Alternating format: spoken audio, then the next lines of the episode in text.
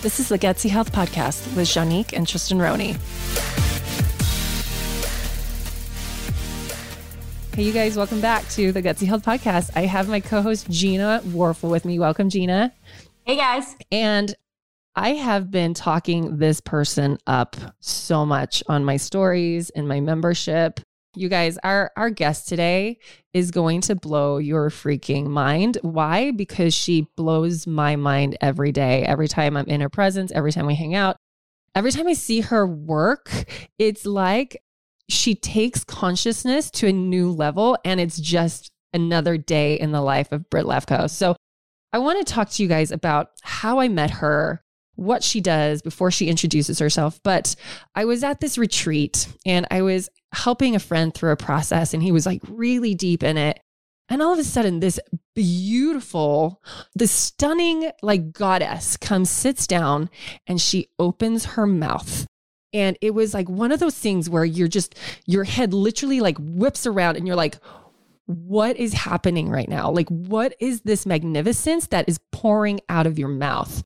And like my jaw literally dropped because the things that she was saying were so powerful and hit my soul. Like it burst through my heart and like hit my soul. And I just couldn't believe what I was hearing. Fast forward to the next day, right before we're doing integration, I find this woman and I'm and I and I say to her, these are my exact words. I say, Who are you? What do you do? And how do I get more of you in my life? and and it turned into what you're going to hear today. So, you guys, please welcome Britt Lefko. She is the most phenomenal coach I have ever seen, I have ever heard, I have ever been in the presence of.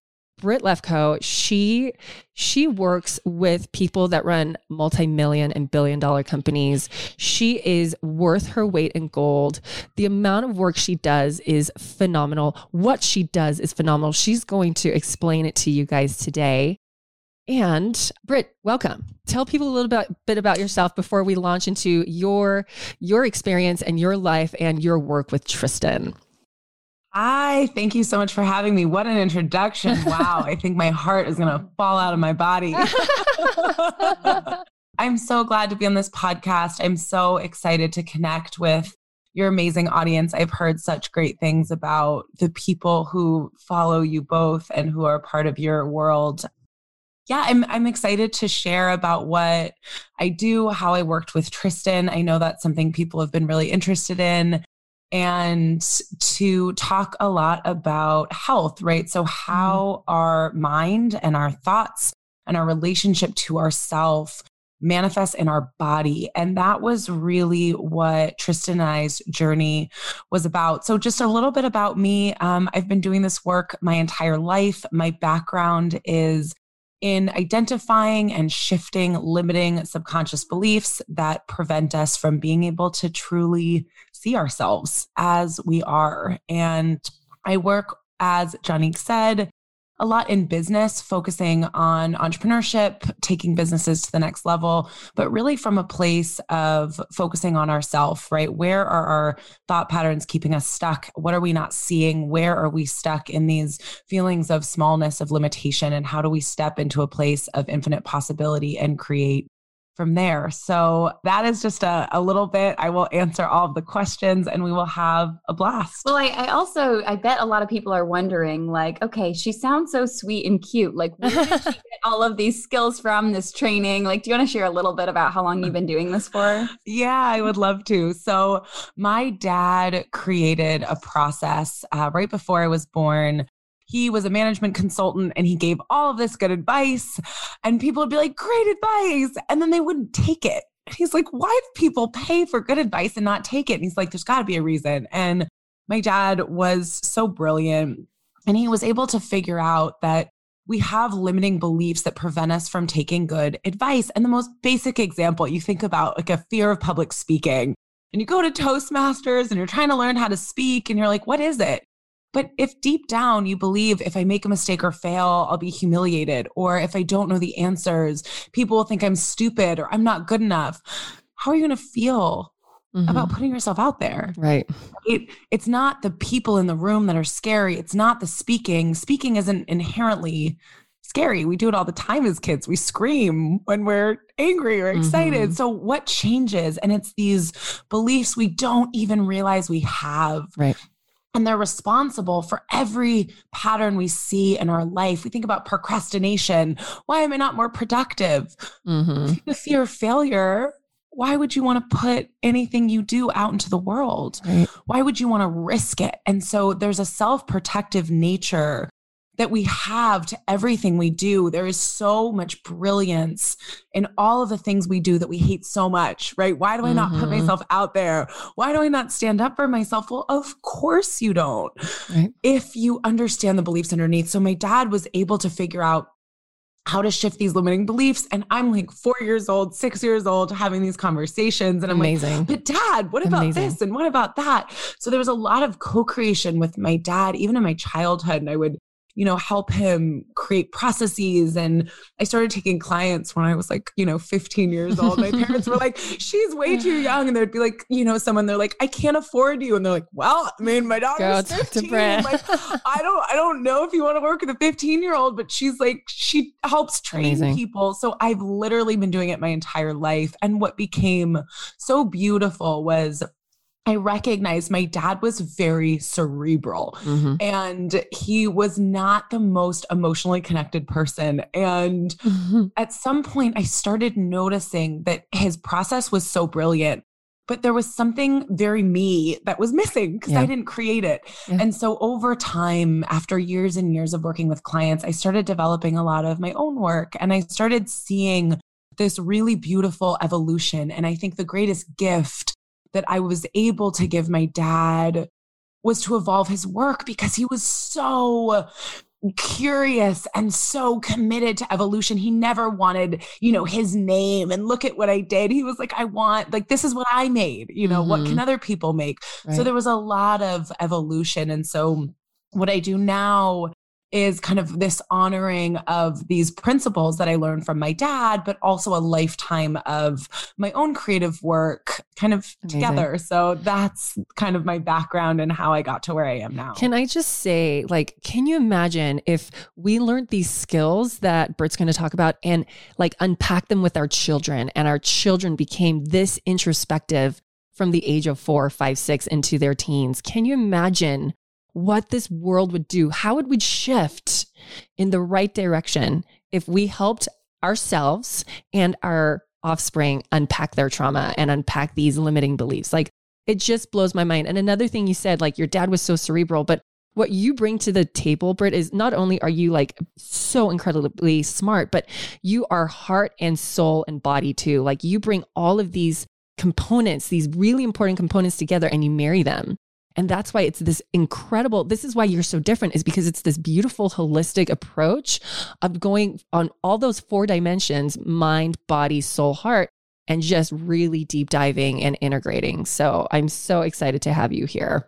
Thank you. Yeah. And I, I really appreciate what you said, Janique, because first of all, one of the things that I notice so often when I'm working with clients is within the second or third session, they're like, oh my God, my kids, right? Mhm. Because we Yes. are not taught how the brain works. We're not No. taught. And I'm sure you see this so much. You know, we're so often not taught about health. We go to school and we learn the 42nd president of the United Mhm. States. And nowhere in there do we learn how we develop. Right. And so it's so tough because we learn so many facts that we Mhm. forget. And so we learn early in life Yeah. that we're supposed to understand these things that don't actually teach us how to be human Right. and how to optimize our life. And so to understand this both for yourself, Mm-hmm. how does my brain work? How does my body work? Yeah. How can I impact Yes. How I feel in a moment to moment, day to day basis. How do I create a mindset that supports me achieving my goals instead of feels like this obstacle that I'm constantly having to overcome, right? Right. We're not learning that. And so this information is so valuable for ourselves, but it's also so incredible in how we parent, right? And how it. we how we raise our families. Exactly. Because a lot of it is either my parents did this and I'm subconsciously doing it, Right. or my parents did this. And so I'm going to really actively make sure that I do the opposite. And that swing on the pendulum is really beautiful, but it's also not grounded in a place of knowledge, not Right. because we're doing something wrong, Right. but because no one has ever Taught us otherwise. to teach us, Mhm. right? And we're just passing down trauma. Do you know what I mean? Like we we haven't been taught these skills that help us see everything from a bird's eye view and be like, okay, I can see how this is for my higher good and how this actually doesn't serve me. And I can see how I'm passing that on to my kids. And therefore I'm going to be the chain breaker and stop that now. So thank you. And I want to lead in to how you started working with Tristan. And I want listeners to know that before Tristan died, he gave me and Gina 100% permission to talk about him and his life because he wanted, he said, I asked him and he said, You know, I'm an open book, say whatever you need. And it was like right towards the end, like maybe a week or two before he was, uh, before he died. And, um, and I know that as we talk about his life with so much reverence and respect, I know that he would want these examples to be used to help people relate and connect and understand that they are not alone in their pain and their suffering and their trauma. So, this is how I connected Tristan with Britt. Remember in the beginning of the recording, I said Britt works with like these CEOs that own like these massive companies and and she is not cheap. She's expensive and she is worth, oh my God, every single penny. Like once you work with her, you understand. But I remember thinking, Tristan needs some help. And so many times, like within like my friends' circles, like she would come up and I would say to them, I think Tristan needs to work with Britt. And they would say, absolutely. And I went to Tristan. He's like, nope, I'm not going to work with her, blah, blah, blah. But he was she so resistant. he was- like, no way, not a chance. Yes, right. And and I think that was like our poverty mentality too because like medical bills and alternative therapies and you know all of these things. And eventually I just like I spoke with Britt and it was one of those gut feelings where I'm like it has to be now or never. And so I remember the day I went home and I said, "Tristan, I've already paid for Britt to work with you. You are starting this week." And he was like, fine, but I'm not going to enjoy this. And I'm like, I don't care. I don't freaking care. Just talk to her. And so Britt and Tris worked for about five weeks together and it was amazing. It was so amazing. And actually, at Tristan's life celebration with my long speech, you know, his life sketch was look at all of his accomplishments and look at all the things he did. And, you know, he was an incredible pianist and he was a straight A student and he got all these scholarships. And like, you know, he was just, he was so brilliant. Like, this man was, he was beyond this world. And what I said, and went because I went last in talking, and I said, Tristan, what I'm most proud of you for is not the hoops that you jumped through, but that you finally learned to love yourself. It was And so beautiful. it was- so beautiful for you to truly see him. Yes. Truly see him beyond the accomplishments and the gold stars and everything, but Right. just truly him. And so when I said that, and I mentioned that on podcasts, and I mentioned that in my stories, I did a Q&A uh, with followers and someone asked, how did Tristan break through to finally loving himself? What finally made that click? And this was my response. He did a lot of, and I'm going to just read it out loud. He did a lot of heart opening exercises that primed him for working with Britt Lefko. But Britt came in and did her magic with him and rocked our friggin' worlds.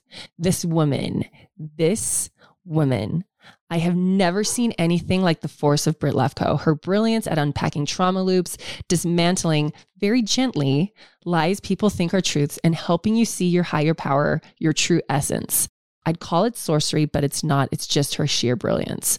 I would sit in these sessions they had, and my jaw would drop every time. I started recording the sessions because they felt like sacred conversations, and they were. I then begged Britt to consider creating a guided course for people to learn about these tools she uses so people can get the breakthroughs I saw Tristan have.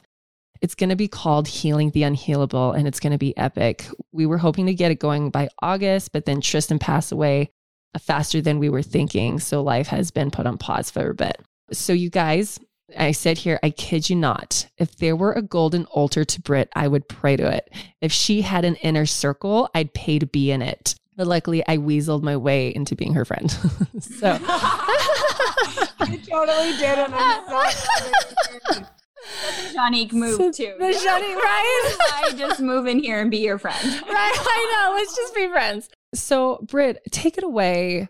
Please tell listeners, like you guys. So, let me just tell you what happened. Um, the first time Britt showed up, and Tristan and Britt were talking in the back. And at this point, Tristan wasn't having full on conversations. He was like bent over, kind of looking at his feet, just so broken. Like, this was a broken man, just wanting to die. Like he just wasn't enjoying life. It was misery. Like I cannot explain and describe how horrible life was at this point.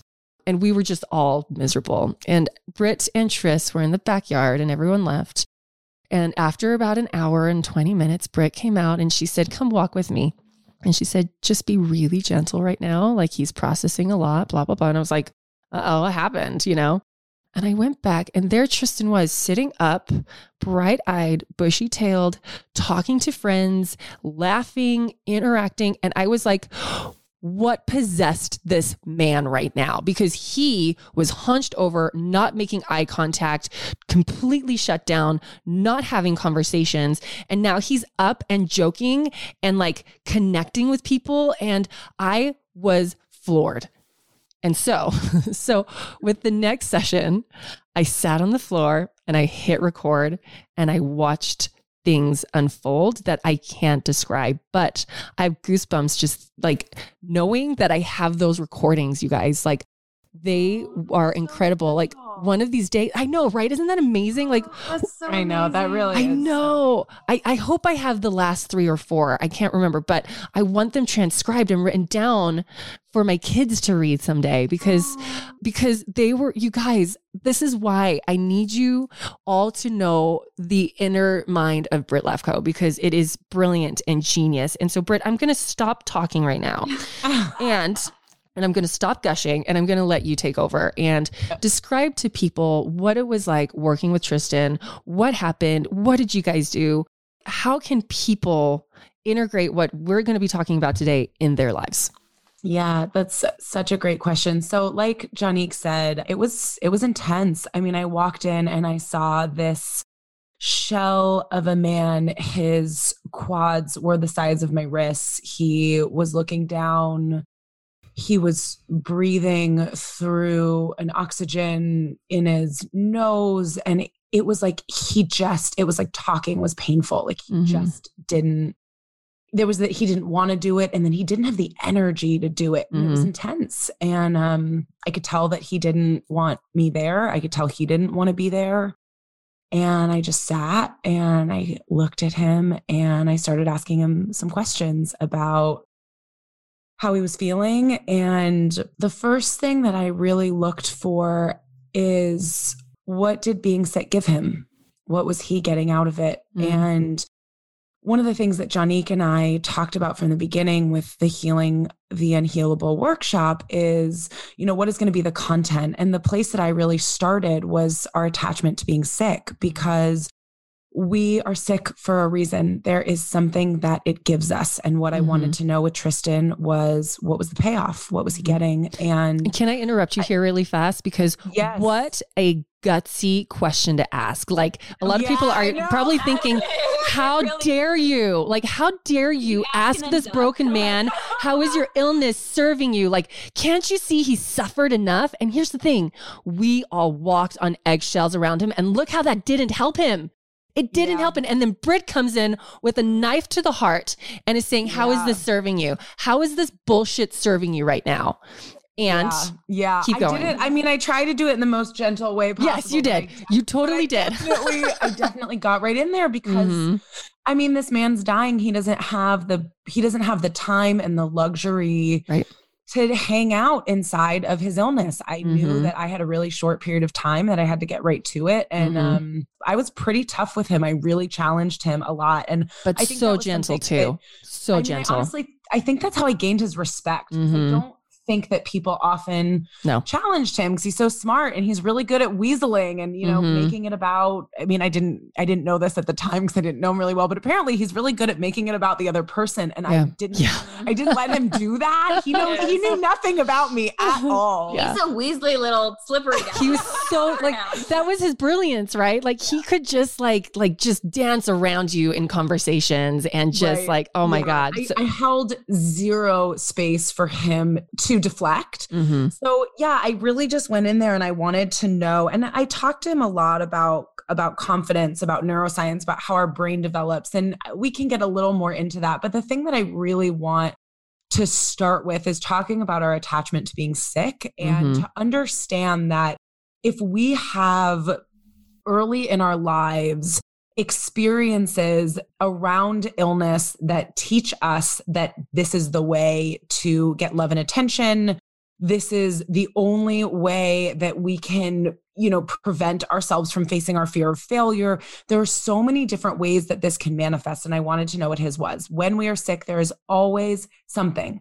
And it doesn't necessarily need to be obvious. Mhm. and with him it wasn't. And i'm so grateful that he was open to me sharing this because confidentiality is the air that i breathe. And so I, Mhm. I haven't really ever shared publicly anything about anybody. So this is like a really big i have like full body goosebumps. This is like a really big Same. thing because it's so private. It's so private. And and him allowing me to share this is really big. But what i was looking for and what i found was that he was he was punishing himself Mhm. for not being good enough Right. and you know he's so he was so smart and had all these amazing qualities but he had a really kind of normal upbringing and there was a feeling that he had that was what's wrong with me that i'm not better Right. right? What is it about me that i can't do more and be better? And there's something so human about that something so common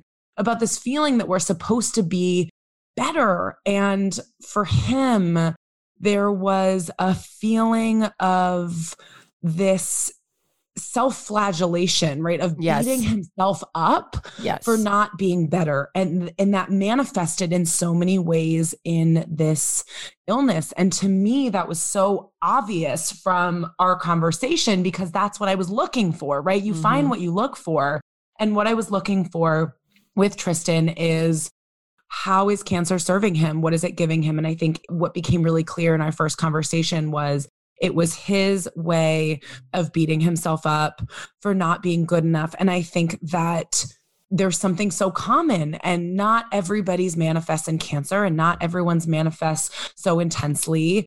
But whether we believe that we are, you know, not good enough or a failure or there's something wrong with us, Mhm. that can manifest as illness, whether it's the way to get love and attention is to be ill. If we grow up in a family where we're supposed to be on all the time or we feel like we're supposed to be perfect, there's no out. Yeah. There's no space for us to rest. There's no space for us to be weak. There's no space for us to say, I just can't right now. And being sick, being injured, sometimes is the only place that we feel safe doing that. For some people, if we have a fear of failure or making mistakes, Mhm. How else do we play small safely? Well, if I'm tired all the time, it's not my fault. Yeah.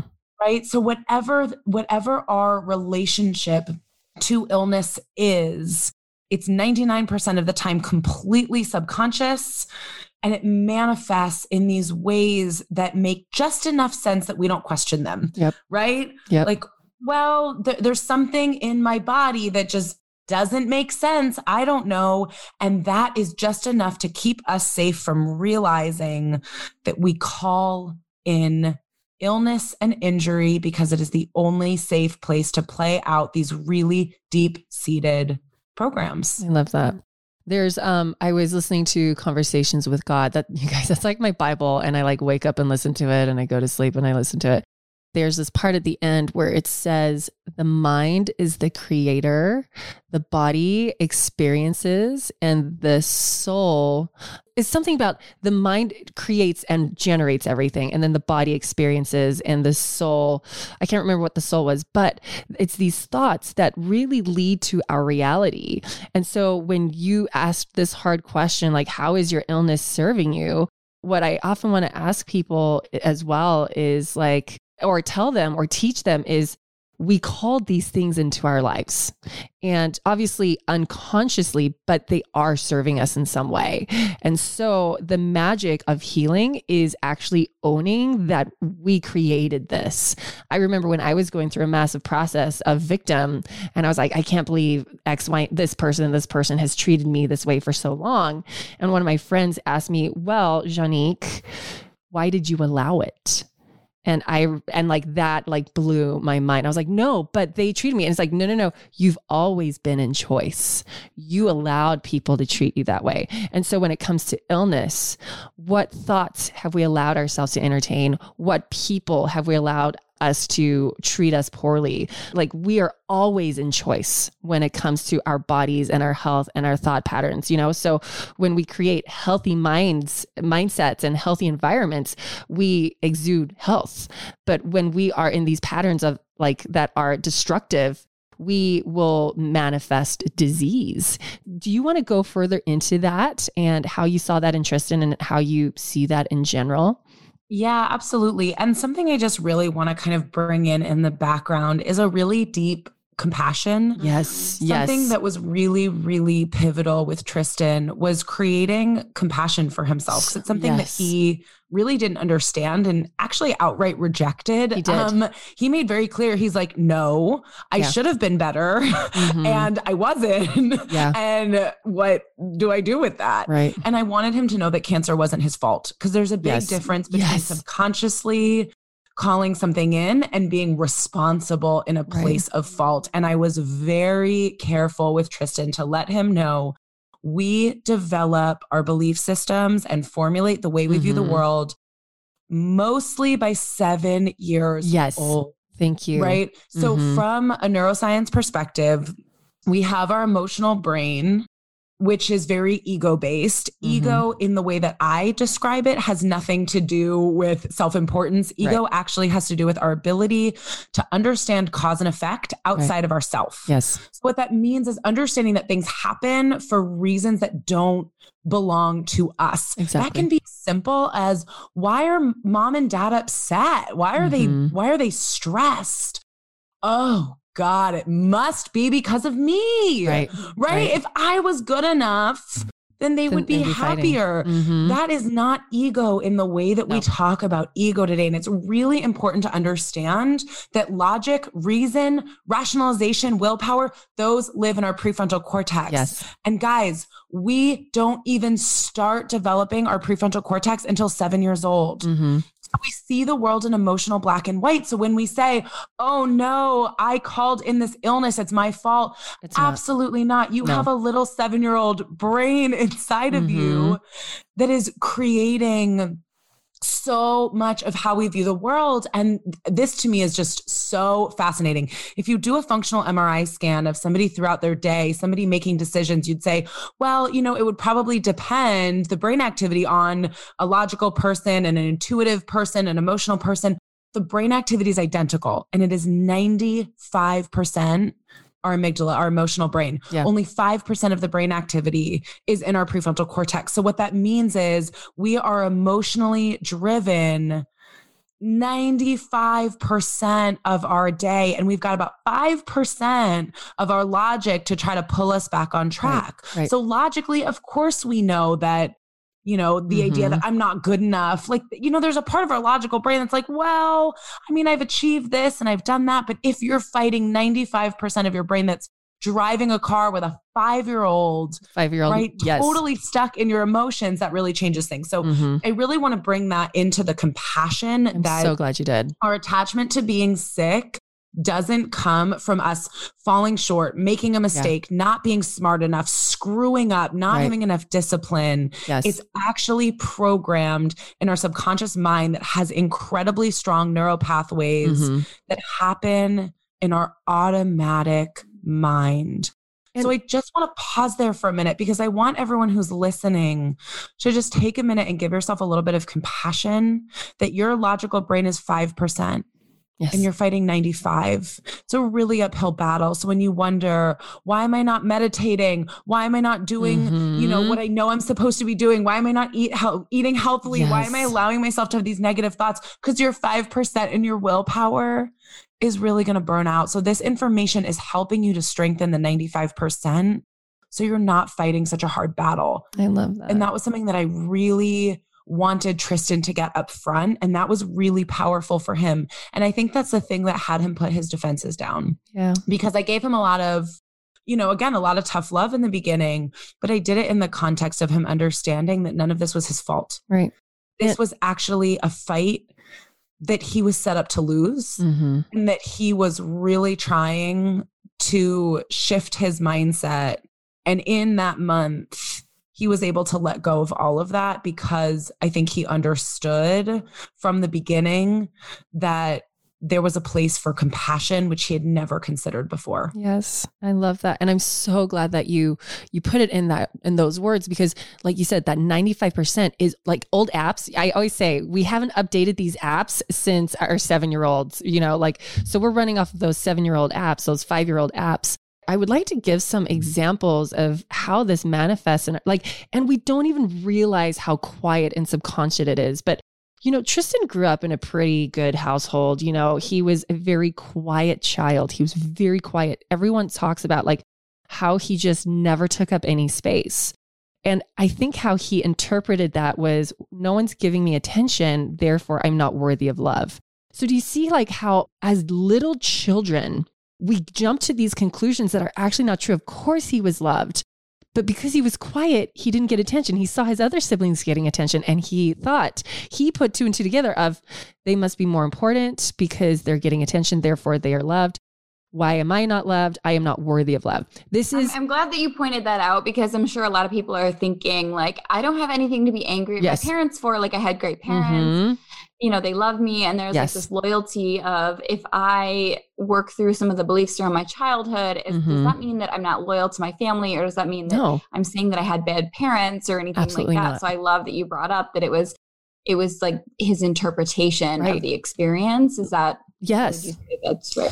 And, yeah. And I, I, think that's so important, right? Because going back to the idea of the ego, the ego being not understanding cause and effect outside of yourself, if you think about being a human, you work, you maybe have a family, and you're dealing with all your own stuff. Mm-hmm. So we go into parenthood. One day you're a normal person, and the next right. day you are responsible for a human being. Right and there's no training, there's no None. onboarding. If you start a new job, you get some sort of a workbook, you have somebody right. guiding you through it, mm-hmm. and you mm-hmm. become a parent. and It's like, all right, good mm-hmm. luck. So not only do we not learn about parenting, but we also don't learn about ourselves and our right. own stuff. And right. so the goal of this this self reflection, the goal of this work is never to blame. Mm-hmm. It's to mm-hmm. understand that our parents were very unsupported yeah. in their parenting they didn't understand early childhood development. No. They didn't understand stages of development. They didn't understand neuroscience the way that the brain right. worked. Right. So why would they know that kids don't understand concepts right. until seven? Well, clean, tidy, respectful. Yes. What's that? Right? What is that, right? In a four year old, right? right. It's yep. literally this feeling of, Britt, put your toys away. And I'm like, why? They're on mm-hmm. the floor where I use them. Why don't use them on the shelf? Why would mm-hmm. I put mm-hmm. them there? And then it's like, it's so frustrating. It's like, Britt, I have told you three times. I told you, or I told you yesterday to put your toys away. And I'm like, but I don't understand why I would put my toys where I don't use them because right. my brain hasn't yet developed. Right. To understand these abstractions and to understand these concepts like clean and tidy and respectful. Right. So it's not that there was something wrong with my parents for telling me to put my toys mm-hmm. away, but the way that they teach me, they don't understand that right. I don't understand. So it's just a miscommunication that's happening from a lack of education but it's and also very about- damaging to children, you know, because like, sorry to, to interrupt, but it, it, reminds me of like, if we took a first grader and gave them a 12th grader's exam to write, they're going to fail that exam because they don't understand yeah. the concepts. And then they're going to be like, oh, I failed. I'm a terrible student. I'm a terrible person. I have no worth in this life. It's not that. It's just you don't have the brain capacity and the developed brain to understand this. It has nothing to do with your value, but this is what keeps happening in children's lives is we are we force them to live in an adult life. Can I give one more example because I feel like this is so important as to what you're diving into. Yeah. But like you guys know how I parent my children. Like they are my life, they are my everything. I love them so much. I'm not a perfect parent. I get impatient sometimes. I get tired sometimes. Like it's been a really stressful year. Like I had this beautiful conversation with Tennyson this week about his dad and and he said mom why did dad not come back to us because we spoke to him about how people die but some people come back and they tell us that there is another existence you know and he's like why did daddy choose not to come back and I said, Oh, honey, it's probably because he could see how he can help us so much more on the other side. And he can love you so much bigger than he could in this human body. And then I turned the question on him and I asked, Why do you think he didn't come back? And do you know what he said to me?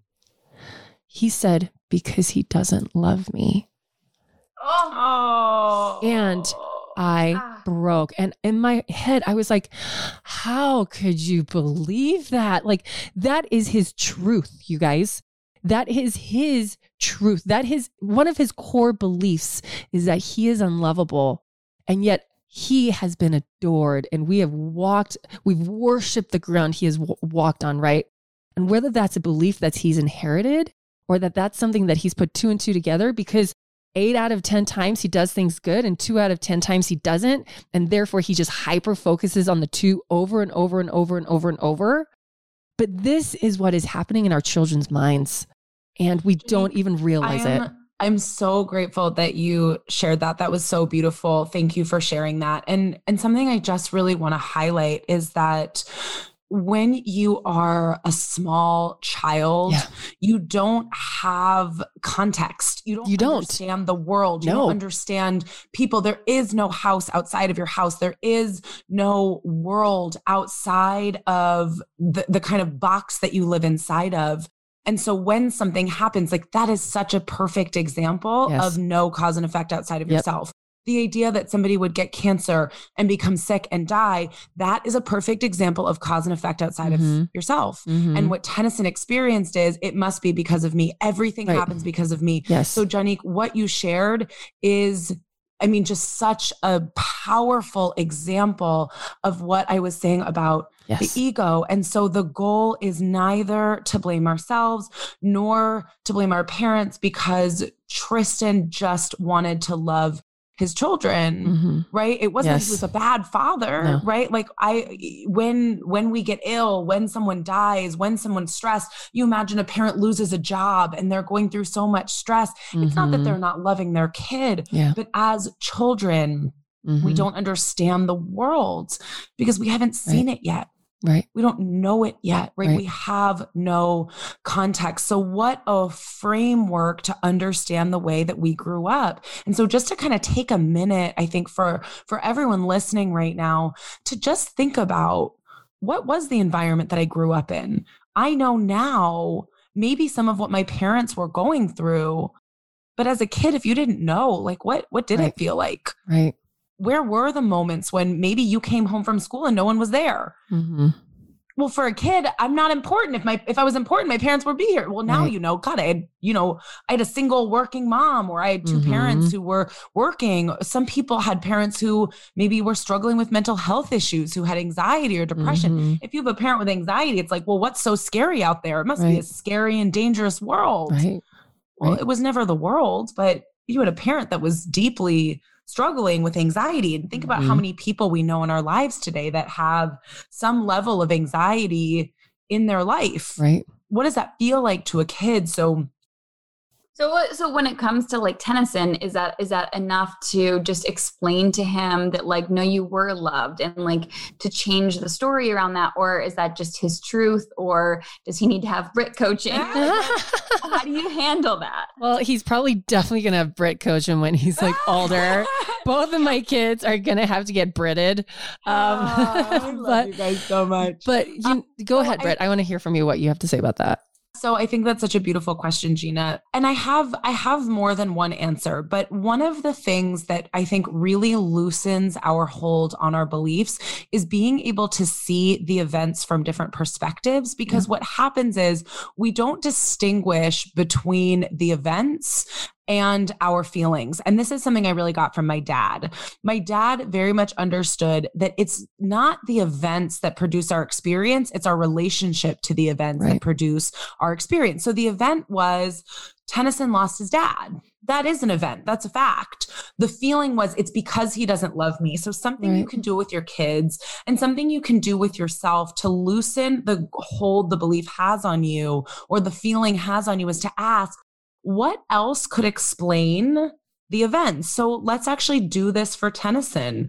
Why else could Tristan have passed besides mm. because he doesn't love Tennyson? Well, it could be because he was really sick, right? And he actually passed because he couldn't hold on to this body any longer. And it yeah. had nothing to do with his love for his son, right? right? It could be, like Janique said, because he loved everyone so much that he felt like he could love them more from this kind of cosmic space than he could in his body because his body felt limiting. And so he loved Tennyson so much mm-hmm. that he passed so he could love him more. Right. So these are different ways that we could explain his mm-hmm. passing besides that he doesn't love his son and you can get really creative right right and you can really kind of play with it to even say maybe that he wanted to love him again in a different form and so he was going to come back in right. right. as an energy or as a flower like you know as as a mentor or a guide so that he could love him in a different way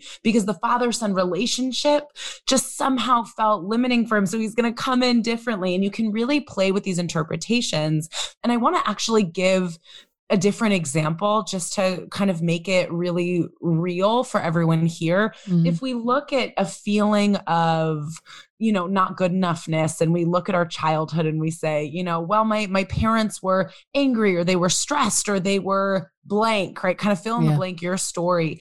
It could be that they they treated us that way or they acted that way because they weren't because we weren't good enough. Mm-hmm. But just like, you know, we've been kind of surfacing, let's kind of play with our childhoods and start to think about other ways we can explain our parents' behavior. Right. Being an adult now, what are the things that we deal with every day? What are reasons why we might get snappy? What are mm-hmm. reasons why we might withdraw? What are reasons why we not we might not show up 100%? Right. Because we're stressed, because we've got our own stuff, right? Because mm-hmm. we don't know how to be vulnerable. How many times have we acted out, not because we're mad at the other person, but because we don't want to be vulnerable? Right.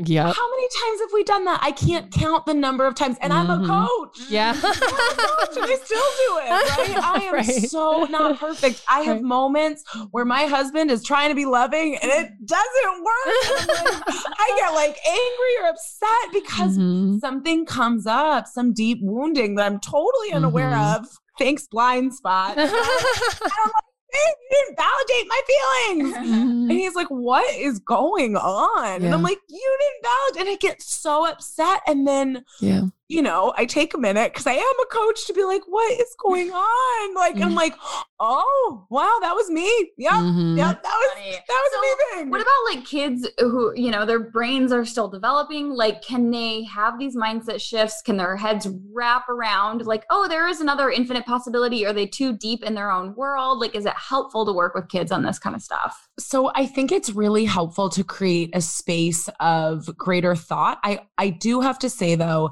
it is really important that kids have a chance to develop a sense of security in the world before they question the world. Mm. So there is a lot of of great things that came from me being introduced to this work really early. There's also a couple things where you don't want to get too deep into self work with kids because it puts them in a state of questioning their reality. So, mm. what you want to give kids is an empowered view of curiosity, not a questioning of their reality. So, you don't want to say you have limiting beliefs to a kid because they're like, wait, what are limiting beliefs? Like, right. I, right. So, that can actually be really confusing confusing and yeah. scary and grounding. So you I would never work with a client who's 7 or 8 years old, right? Mm-hmm. Because I don't want to question the ground that yeah. they're standing on. I want them to feel like the world makes sense and yeah. it's safe and there's not this like confusing thing about like what does everything mean? Yeah. Because it really ungrounding. However, what you can do is what Jonique did, which is ask a question right? Why do you think that mm-hmm. daddy hasn't come back? So mm-hmm. when they tell you, well, it's because he doesn't love me, mm-hmm. then you can start to play with perspectives and mm. ask, well, right. And you can say, of course, in the most loving way, wow, thank you so much mm-hmm. for sharing mm. what you thought with me. That's re- that really makes a lot of sense. I see how you could feel that way. Yeah. But I have a question, right? I have a question, Tennyson can you think of any other reasons hmm. why daddy might not have come back? Let's think together. Let's play possibilities. Mm. Right. Oh my and God. Now they get to get creative. And how simple is that? Brain. You're not giving them all of this. Oh my wow, God. honey, it actually means we're like, ah, yeah. right. Or, right. Or a lot yeah. of people say like, "Oh, how could you think that?" You know, so we shame them. Yeah. Like, "Oh, no, don't say that. Don't think that." Like, "How could you feel that?" Why, you know, like how many times do we shame children for having these feelings? No wonder we're all adults running around shut down because we were yeah. so shamed for feeling our feels. This is what I've learned and uh, Britt, you're going to probably teach us a lot of skills in your workshop, but this is what I've learned with what my kids are going through right now helping them process their emotions takes so much freaking time. Okay. And I think about families of like five children. How does one mom with a dad that's at work, how does one mom sit with a child in a process for 45 minutes to an hour. I had to sit with Tennyson for an hour through that, right? While trying to tell Satori, sweetheart, I still love you. Tennyson just needs my, my attention right now because she'll say, you don't love me. You love Tennyson more. And I'm like, no, sweetheart, I'm sitting with him in his sadness right now. How many of us parents are walking around with endless amounts of bandwidth and thinking through these things and being like, I'm going to help my child through a process right now. And it might take 45 minutes to 75 minutes. And I totally have that time. You know what I mean? So yes, it's no wonder like processing both yes. your children right, right. And I only have two, and I yes. get that I'm a single parent now. But what about the families that have three and four and five? Do you know what I'm saying? And so, a- so helping us become intelligent human beings, helping children become intelligent human beings, takes so much time and intentionality and like bandwidth and sitting in this space with them. And as adults, we actually don't sit in space. We do, do, do. Like I think of my morning and I was like, come kids, let's go clean. Let's go do this. Let's go do this, blah, blah, blah, blah, blah and we didn't play. We didn't con- well, we actually did connect, but like we went from connection to let's go tidy the house instead of connection, let's go play, let's get in your world, let's talk about what you're feeling. You know what I mean? We're putting them in our world of do the checklist, do this, do that. And then they we beat out the magic and then We beat out who they truly are, these incredible souls, and we turn them into human beings of doing, doing, doing. Right. And then you get adults walking around in trauma with shutdown emotions because they actually were never held safely as they were processing hard things. So that's where Britt comes in, I'm assuming. and yeah. she teaches us how to unpack that. So Britt, what do you have to say to that?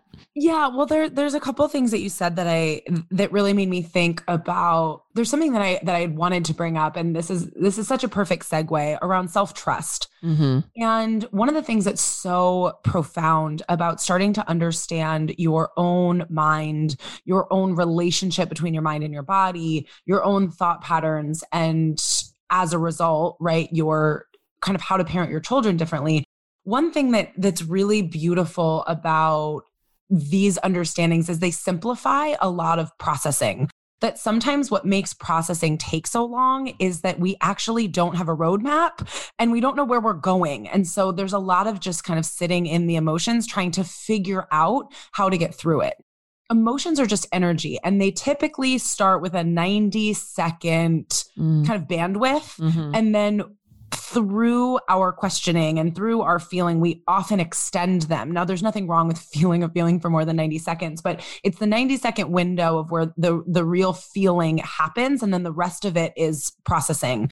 So when you can cut down the processing, right, you can you can make these interactions with your feelings a lot shorter mm. most of the time.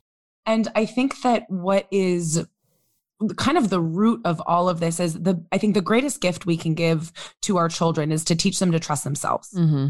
And when we say, you know, like you said, Jonique, it's like when you say, don't feel that way, or why would you feel that way? The message we're sending is, I can't trust myself. Mm. And oh, part of the questioning is to help them see their interpretation wasn't wrong. Right. It wasn't bad. It wasn't mm-hmm. stupid. Yeah. It was just one interpretation, mm-hmm. right? That the beliefs that they form, they're not bad. Mm-hmm they're just one option. Right. And it's an option that has a lot of consequences. Mm-hmm. There's a lot of other options. Right. Right. So as we're kind of processing with our kids and as we're processing with ourselves, the underlying idea is to help them see and to help ourselves see that we can trust ourselves. Mm-hmm. So I'll use kind of as as an example with parenting just cuz we're talking about it that self trust comes in so many ways from the ability to see that we can figure out our own answers. And so, sitting with our kids and processing mm. and being with them is really beautiful and oh really oh important God. for the connection. But I think a lot of our work really is to teach our kids to trust themselves, right? To ask them questions, to help them figure out answers. Yeah. And even at times to tell them, like, are you feeling sad right? Are you feeling angry? Like if they say that they are obviously you can ask them what they're feeling. But once they get to a point where where they're saying kind of how they're feeling you can ask like do you want to sit with that feeling? Mm-hmm. right? Like what do you need? What is what is being with this feel like and look like to you? Yeah. Because once we trust ourselves life becomes so much easier. Right. And I think so much of what I see in illness mm-hmm. is we don't trust our bodies because we don't trust ourselves. I'm so glad you and brought it to that. yes. myself. Mm-hmm. Why would I trust my body? Right? My body's an extension of me. Why would I trust my body to heal? Why would I oh trust oh my, my body to know what it's doing? I don't know what I'm doing. Mm-hmm. And I think a lot of the work of self-reflection and a lot of the work, you know, of everything we're talking about is reframing our belief systems and our perspective about ourselves and our childhood and our life so that we can see I actually always have trusted myself. I just didn't get it. Right. right. I've trusted myself since day one. If I was hungry, did I eat? Yeah. If I was cold, did I put on a sweater? Mm-hmm. Yeah. Is that self trust? Absolutely. I can trust my body to tell me when it's cold and when it's hungry. The most basic stuff. Mm-hmm. If I mm-hmm. get tired enough, I will fall asleep. Right. right? Yep. My body has always been fine and I've always been able to trust myself. But we have these stories but I made this really bad decision one time. Mm-hmm. How will I ever trust myself? Right. So that's that's a really big part of the healing journey is learning my body has always known what it's doing right. and I can actually trust myself way more than I realize and that's a really fun thing to dig into. I love digging into self-trust. It is probably one of my favorite things to dig into because when you get it, and there's nobody that this doesn't apply to, mm-hmm. whoever you are out there being like, yeah, but my whole life, my whole life, right? Mm-hmm. And and don't worry, I had the story too. I'm not immune. I'm like, how could I ever trust myself? I like had so many issues and blah blah blah. Like I I mean, I went through it, guys. I went through it so big time. I made so many bad life choices. I was playing out so many stories. Like, I mean, you know, Tristan and I actually had a lot in common because I also had a great childhood, right? I had parents who like knew about self work, but I had perfect childhood syndrome right? Like my mm-hmm. parents were great. What's wrong with me that I'm not perfect? Right. How could I not be perfect? I had good parents. I must really suck mm-hmm. to screw this one up. Mm-hmm. How did I ruin my amazing family. Right. And you know how much that played out in my life. I mean, I just had this like latent perfectionism that was just destroying me. Mm-hmm. And it was so hard for me to give myself the space to work on it because I felt undeserving. I should have been better. And I had all sorts of health stuff manifesting. I was in college and I passed out. Sw- I was a swimmer. I passed out in the pool.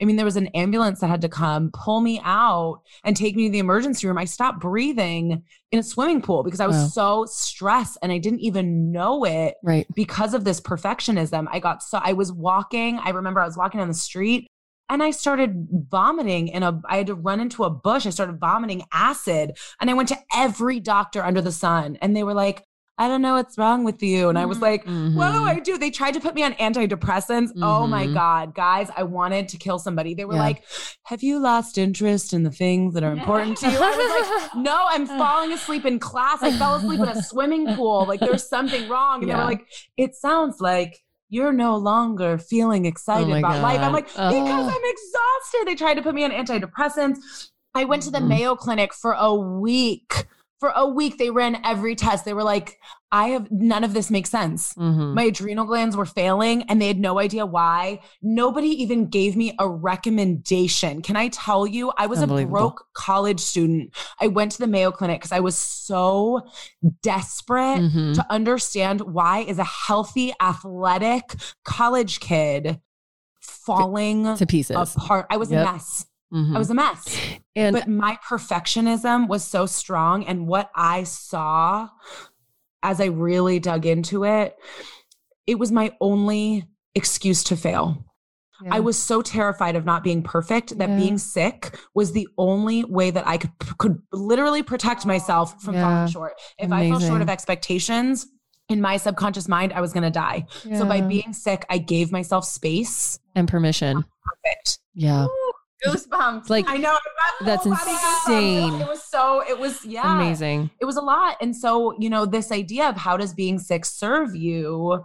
I was not immune to that. Right. Right. I have had such a journey with health and for me it was really it was really tied to this perfectionism that i right. had that it was my excuse right. and it was you know it was my space to be cared for if i'm supposed to be perfect and taking care of everyone and showing up for everyone being sick was the only place where i allowed people to take care of me yeah. you know and yeah. even still i wasn't wasn't great at it i still didn't really let people take care of me but there was there was space right there was a softness that mm-hmm. i allowed from being sick which was how i received received love. And wow. so I just you know i i notice in in the people that i talk to and the clients that i work with there are so many graces that we give ourselves that actually are really painful mm-hmm. that the, the gift that we're giving ourselves there was i listened to um I listened to an interview once with, I think it was Lisa Nichols, and she made this reference to the gift wrapped in sandpaper. And I remember thinking it was so beautiful. She said, It's the gift we would never give to anyone, it's the gift we would never ask for. But it is a gift wrapped in sandpaper. And I think about wow. that, that wow. for some of us, right, our illness is a gift wrapped in sandpaper. And the sandpaper yep. hurts, mm-hmm. right? It can be, it can be a feeling of exhaustion to where we can't get out of bed. It can be painful. It can be injuries, right? Who wants the gift of a broken back, right? right? Who wants the gift of all of these health issues? But if we believe that that gift is better than failing, Mm-hmm. and feeling unlovable, mm-hmm. right? Yep, if yep. we believe that failure makes us unlovable, then yep. being sick is the gift wrapped in sandpaper because I'd right. rather be sick than have to face that I deep down feel unlovable. Right, right. I, I want to talk about the course that you are doing in a little bit, but I want to bring this back to that self trust piece because how that also manifests in today's day and age is women, people going from doctor to doctor to doctor, outsourcing their power and saying, mm-hmm. Doctor, fix me. Doctor, understand my body. Doctor, like, I don't know how to fix myself, right? And Gina and I have created a Gutsy Health membership where you literally become an expert in your body and heal yourself. And why is not everyone jumping on that? Why are people still hemorrhaging thousands of dollars, thousands upon thousands on supplements and blood work and doctor's appointments when you can literally take courses in becoming your own body expert right? But it comes back to I don't trust myself to be knowledgeable enough and smart enough to fix myself. And we we just had one of our our members tell us, you know, she's been trying to do IVF for 3 years. She hasn't had a period in ages, years and years, and you know, she hasn't been able to get pregnant and do IVF. She started the membership in April. She's doing she's doing all the classes. She's doing everything to a T. She's following the menu plans and she got her first period this week mm. because she did the work because she's but when we asked her what was the biggest like shift for you she said mindset it wasn't the classes it was it was the integration of the knowledge and recognizing that she has the power to utilize it without talking to a doctor. So she has been working on the self trust and the self love piece and told us in that moment, this was my biggest healing step.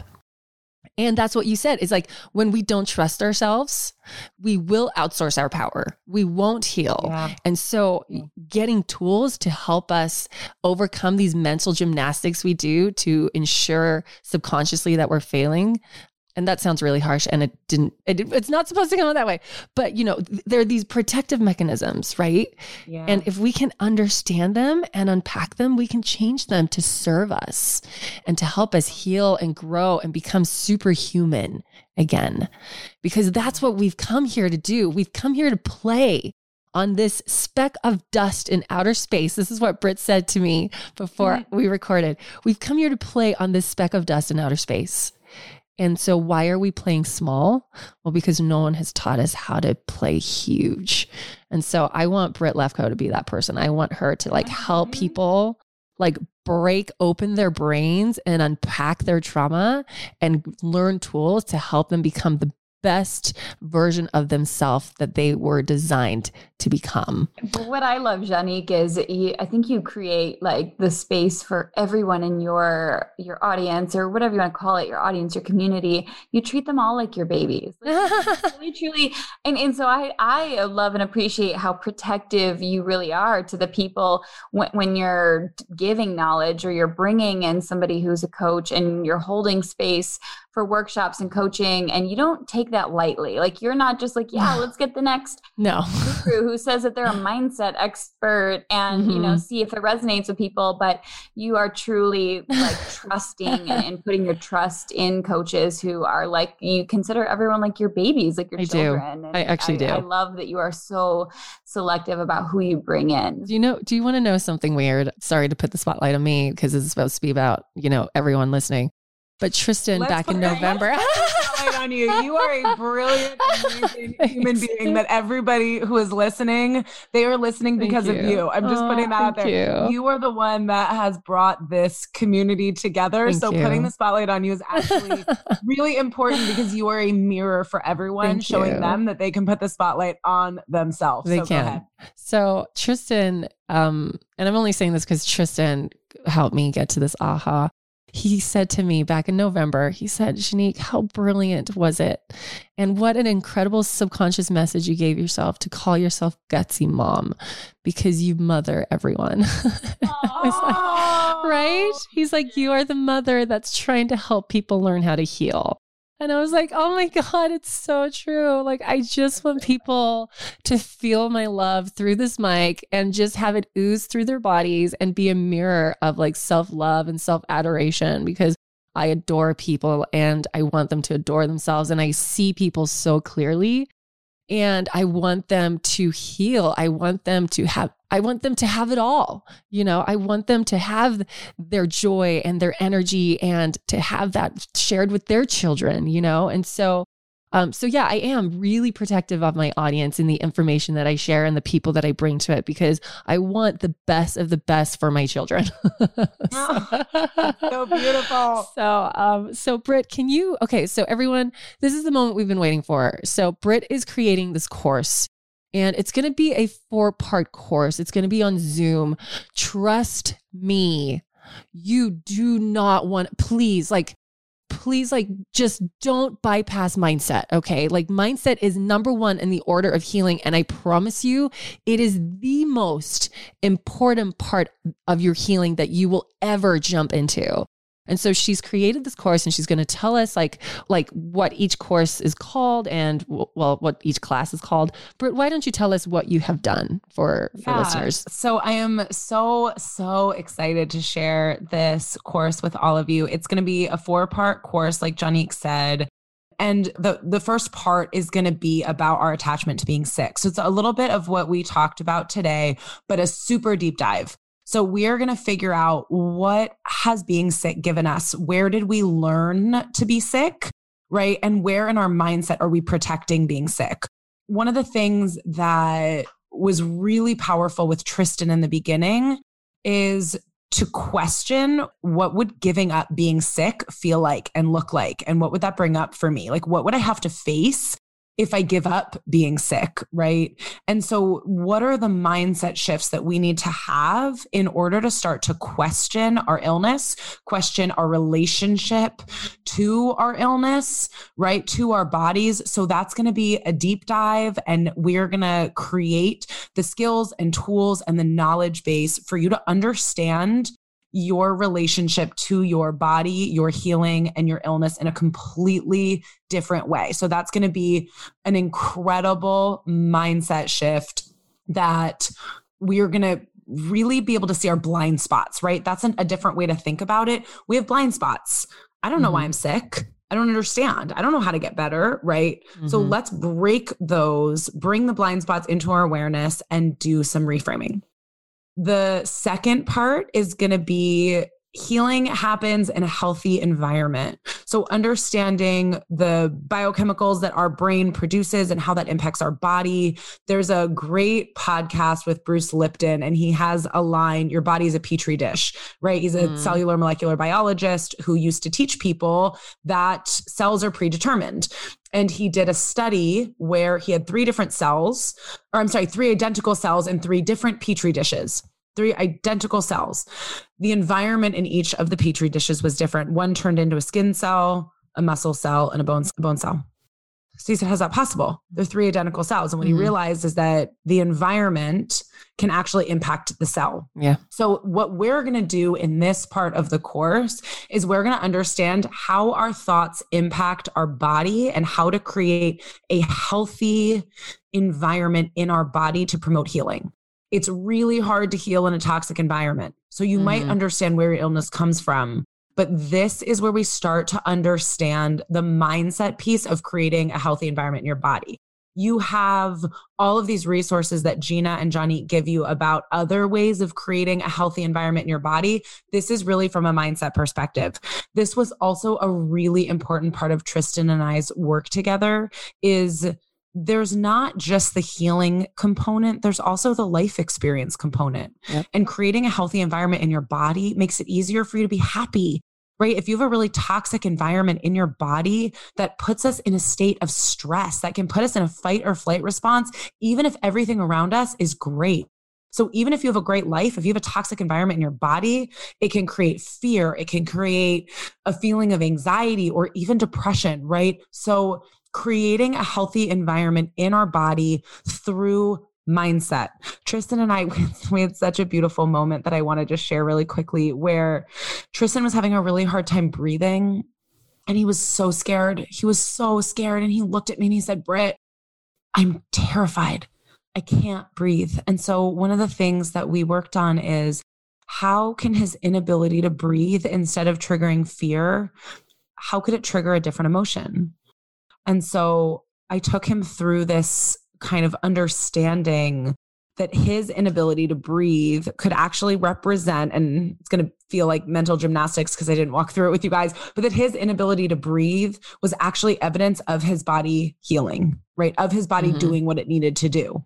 And once he got it, he said that when he couldn't breathe, right, it became a trigger for him to feel gratitude. Mm-hmm what a shift. Yeah. Right. And we did this with all of his different triggers. So if he was coughing up like substance in his body, right? Mm-hmm. If he was mm-hmm. coughing up matter, that became evidence of his body purging all of the things that it needed to get rid of instead of that he was dying. Right. Right. Right. He didn't want to feel like he was dying. He wanted to feel like his body was okay so that during those last weeks of his life, he didn't feel afraid. Mm-hmm. He didn't mm-hmm. feel miserable. He didn't feel like it, there was evidence of him deteriorating. He wanted to feel like his body was healing so that he could enjoy that time of his life. So we exactly. reframed these triggers to cause different emotions. Yeah. So, something that I'm going to teach everybody in the course is how to have our relationship to our body and the things that are happening trigger positive emotions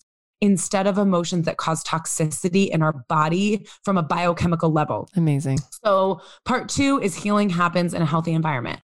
Part three is neuroscience and repatterning to what we want. There's this concept that I have created from just you know, a lifetime of working with hundreds, if not, you know, at this point, probably thousands of people on a larger level, that there's this concept that I call pattern matching, which is we look subconsciously for what we already know, believe we know to be true. Mm-hmm. So we're looking for what we understand. And so we pattern match to being sick right? Mm-hmm. Oh no, I'm not feeling well. Well, it's probably because I'm ill and I'm broken and I'm never going to feel better. Mm-hmm. We don't mm-hmm. realize that's what's happening in our subconscious mind, but it is. Right. So we're always looking for evidence that we're sick. We're looking for evidence that we're going to continue to feel fear. And no matter how badly we want to get better, we don't pattern match to what we want. We pattern match to what we're afraid of. We pattern match to what we've seen. We pattern match to our past. And sometimes we pattern match to our childhood. Right. And we don't even know we're doing it. Right. So we think about our first experiences with feelings in our childhood fear, shame, guilt, and we pattern match to feeling like a child, powerless, mm-hmm. and not pattern matching to how do I create health? How do I create what I want? So here we are, again, going back to the 5%, this 5% of our brilliant, amazing, conscious, logical brain that's like, I want to be better. I want to be better so I can be a good parent, so I can be happy, so that I can create the life I want, so I can achieve my goals so I can be successful and move forward in my business, so I can have a full life, so I can become my highest and greatest and best self, so I can give back to the world, so I can make an impact. But that's not what we're pattern matching to. We're looking for evidence of everything that we concluded about ourselves and the world in those first seven years. Right right? We pattern match to our yep. fears, to our not good enough, mm-hmm. to our not mm-hmm. deserving, to our I can't ask for what I want and what I need. We pattern match to that. So the right. third part is how can we repattern our brain to pattern match to what we want to create instead of to what we're afraid of and what we don't want. Love the it. fourth part is integration Q&A. Let's get practical application on the table, right? Mm-hmm. This is the place where we're going to do breakout groups we're going to use the information that we had because it's going to be a lot of information, right? Yeah. So, part four is the practical application. But what about this? But what about that? Right. And we're going to work in small groups to surface our own belief systems, our own relationship to our illness, our own pattern matching, and work through that in real time to start to get some relief to start to get some breakthroughs, right? So we're going to have kind of breakthroughs on Zoom in private in our room behind the scenes. We're going to start to have breakthroughs during those first 3 weeks. But the fourth week is really going to be where we integrate and where through this brilliant and amazing community, we heal together.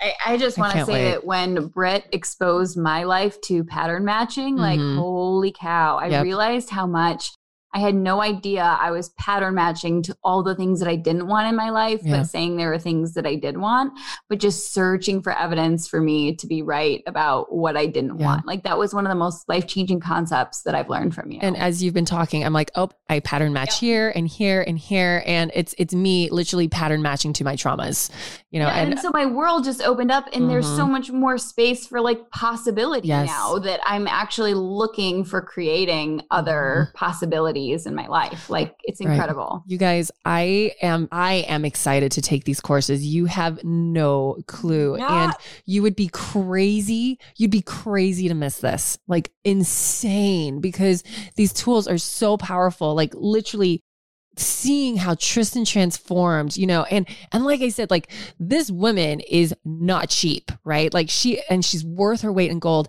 And we get like more than four, we get like six hours of her right? And like and and then some in these courses in this in this thing. So britt is there anything else you want to say about it I just, I think that, I mean, wow, Johnny, you've said so many things. um, but I, I think that one of the things I want to say is that we very often don't invest in ourselves no. because, again, we pattern match to our fears, right? What if I'm the one loser who can't heal? Right. I don't want to face that. Or what if I'm undeserving? Mm-hmm. Or what if I'm selfish and I just want to give people the space right. to question your stories. Yep. Right. And it's not even just about this course, right? This is so much bigger than just this course. Yeah. Investing in yourself in general. Yeah. Right. Investing in yourself in general. We have a million reasons not to. Right. What are those reasons? Mm-hmm. Do those reasons serve us? Well, maybe in certain ways. Yeah but are they actually in our highest good right? And what do we get out of showing up for ourselves? What's what do we want to pattern match to? What story do we want to tell? When we look back in our life do we want to say and i wasn't selfish and i didn't do this and i didn't do that or do we want to be like i showed up for myself. I was brave. I was courageous. I invested in myself. I said you know what? I'm going to face my fear mm-hmm. and i'm going to learn something mm-hmm. right? I'm going to yes. learn something and i'm going to go on this healing journey and so I just really encourage people to show up for yourself and whatever that looks like, right? Whether that's taking this course, whether that's doing something else, just show up for yourself because yes. there's a lot of stories you can tell about why you didn't, but the story mm-hmm. about why you did is the story yep. that will inspire you, right? That. We look so often for inspiration outside of ourselves, but we forget we can inspire ourselves too, 100%. right? I have so many other people in my life that inspire me. But my commitment in my life has been to inspire myself. Yeah. And for me, that. inspiring myself is showing up for myself. When I see how big I show up for myself, how brave I am in my own self reflection, mm-hmm. that inspires me. And I want a life where I inspire myself too, right. where I don't have to rely on the external world to inspire me. I and that. I think that there's something really beautiful about inspiring ourselves by being brave and showing up. And if there was anyone on the face of the planet who believed that they did not deserve to invest in themselves. Mm-hmm. It was me, and I and me I've and me. to go. You know, I've had to go on that journey because I was really afraid. What if I'm broken? What if there's something wrong with me? And what if I show up really big and I fail and I suck and everyone else is better? And I was mm-hmm. like, ah, right. But yep. it's it's not so scary, right, yep. as we think it is sometimes. Yep. That we think there's going to be a monster under the bed. And I think what we find is we are not, in fact, a monster under the bed. We are our own guide. I'm not here to give you answers. I'm not here to, you know, to tell you what to do, right? I'm not your next doctor. Mm. I'm somebody who can help you see yourself more clearly as you've always been to see the brilliance and the magic and the healing potential inside of you, right? I am not here to be smarter or better. I'm here to help you see that you have been the one rooting for your healing the most this whole time. That deep down, there's a part of you that wants for yourself to heal and to be joyful more than anyone. And so to be the person to give yourself the permission slip to show up for yourself. I just i think is a really beautiful gift. And again whether that's this course or whatever it else that it is i just really encourage you to give yourself that permission slip. Amazing. Britt you you've been phenomenal. Thank you so much. Um, i hope listeners really connect with this today and recognize oh, sure they're picking jaws I, up off the floor right i know right? what just happened? She just ninja everyone's brain right everyone's brain. Everyone's brain. You guys, the course is going to be called Healing the Unhealable. It's honestly, it's only 300 bucks. You guys, I just, I can't. And and there will most likely be more courses that Britt's going to put together. We've been talking about something called Becoming Superhuman.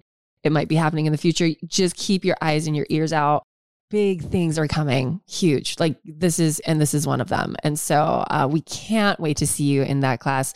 Go to gutsy.ch forward slash healing dash the dash unhealable and sign up, book your slot. We can't wait to see you there.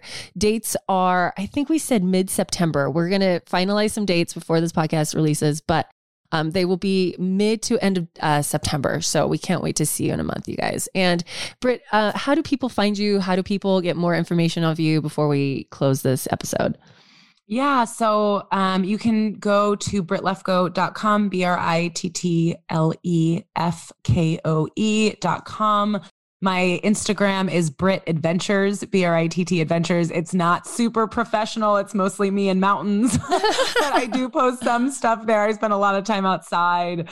But yeah, feel free to go to my website or follow me on Instagram. Feel free if you're interested in coaching to schedule some time for a one on one conversation. And I think, you know, especially just for your audience, sign up for the course, get to know me better, and learn a whole bunch. And thank you so much for spending time with me, for listening. And thank you both, Gina and Jonique. I adore both of you, and I'm so grateful for this opportunity to just chat. And thank you for this opportunity. Absolutely. Listeners, thank you. We'll catch you next week. Take care.